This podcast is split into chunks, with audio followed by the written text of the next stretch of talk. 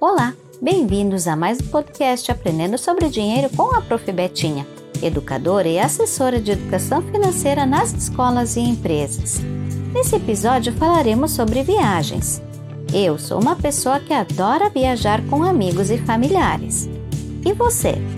Costuma viajar também ou nunca sobra dinheiro para realizar esse tipo de sonho?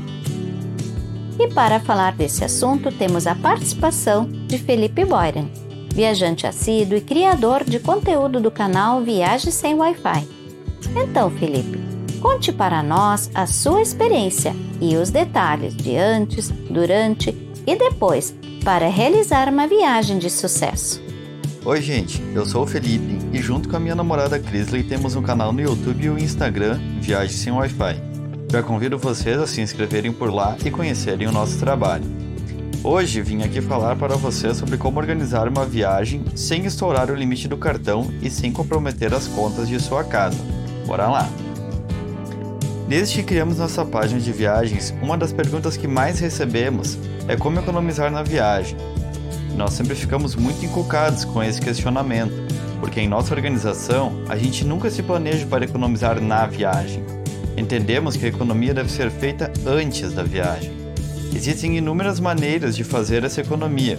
Pode ser saindo menos, não pedindo tanta teleentrega, não indo em festas, não comendo fora e até cozinhando em casa. Essas são algumas das várias maneiras de como você pode ir fazendo economias, pois para realizar uma viagem é preciso ter dinheiro para passagem, hospedagem, alimentação e passeios. Para planejar uma viagem da melhor maneira, em primeiro lugar é preciso escolher o destino. Você vai para serra, litoral, cachoeiras? Ao mesmo tempo, é preciso saber quanto tempo pretende ficar. Serão 5 ou 7 dias. Isso depende do gosto e do bolso de cada um. Nós gostamos de 7 dias. Depois de definir a quantidade de dias, tem que pensar em qual período você pode viajar. Tem pessoas que podem tirar férias em diferentes épocas do ano. Essas pessoas vão conseguir os melhores preços de passagens. Mas outras pessoas possuem períodos definidos, como por exemplo o professor. Ele não tem como sair no meio do ano, portanto, geralmente viaja na época de férias escolares, justamente nos meses de julho, dezembro, janeiro e fevereiro, que são de alta temporada e, consequentemente, os mais caros. Com a data definida, é hora de pesquisar. A partir do período definido, podemos pesquisar as passagens aéreas e encontrar as melhores passagens. É preciso atenção e paciência, não compre de uma vez. Acesse o Google Voos, uma plataforma que vai te dar os valores de diversas companhias aéreas. Assim você pode monitorar os preços e comprar pelo melhor valor. Depois que você conseguir comprar sua passagem aérea, é hora de pesquisar os hotéis. Ao procurar um hotel, é preciso atenção para encontrar um que tenha uma boa localização de acordo com a proposta da viagem. Você pode se hospedar perto dos atrativos, sem depender de muitos deslocamentos. Nós preferimos ter mais liberdade durante a viagem e optamos por alugar um carro para ter flexibilidade de horários e passeios sem depender de transfer ou Uber.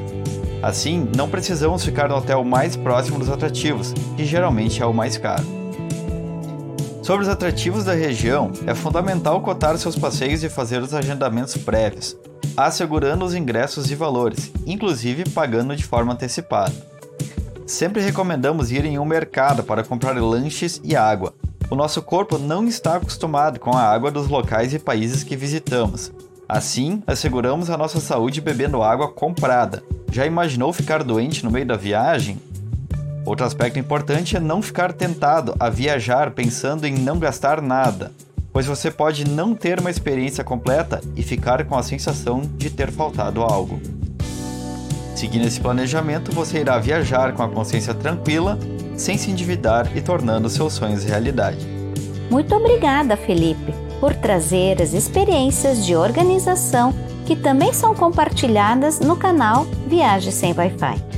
No próximo podcast Aprendendo sobre Dinheiro, falaremos sobre o planejamento anual de metas. Até lá!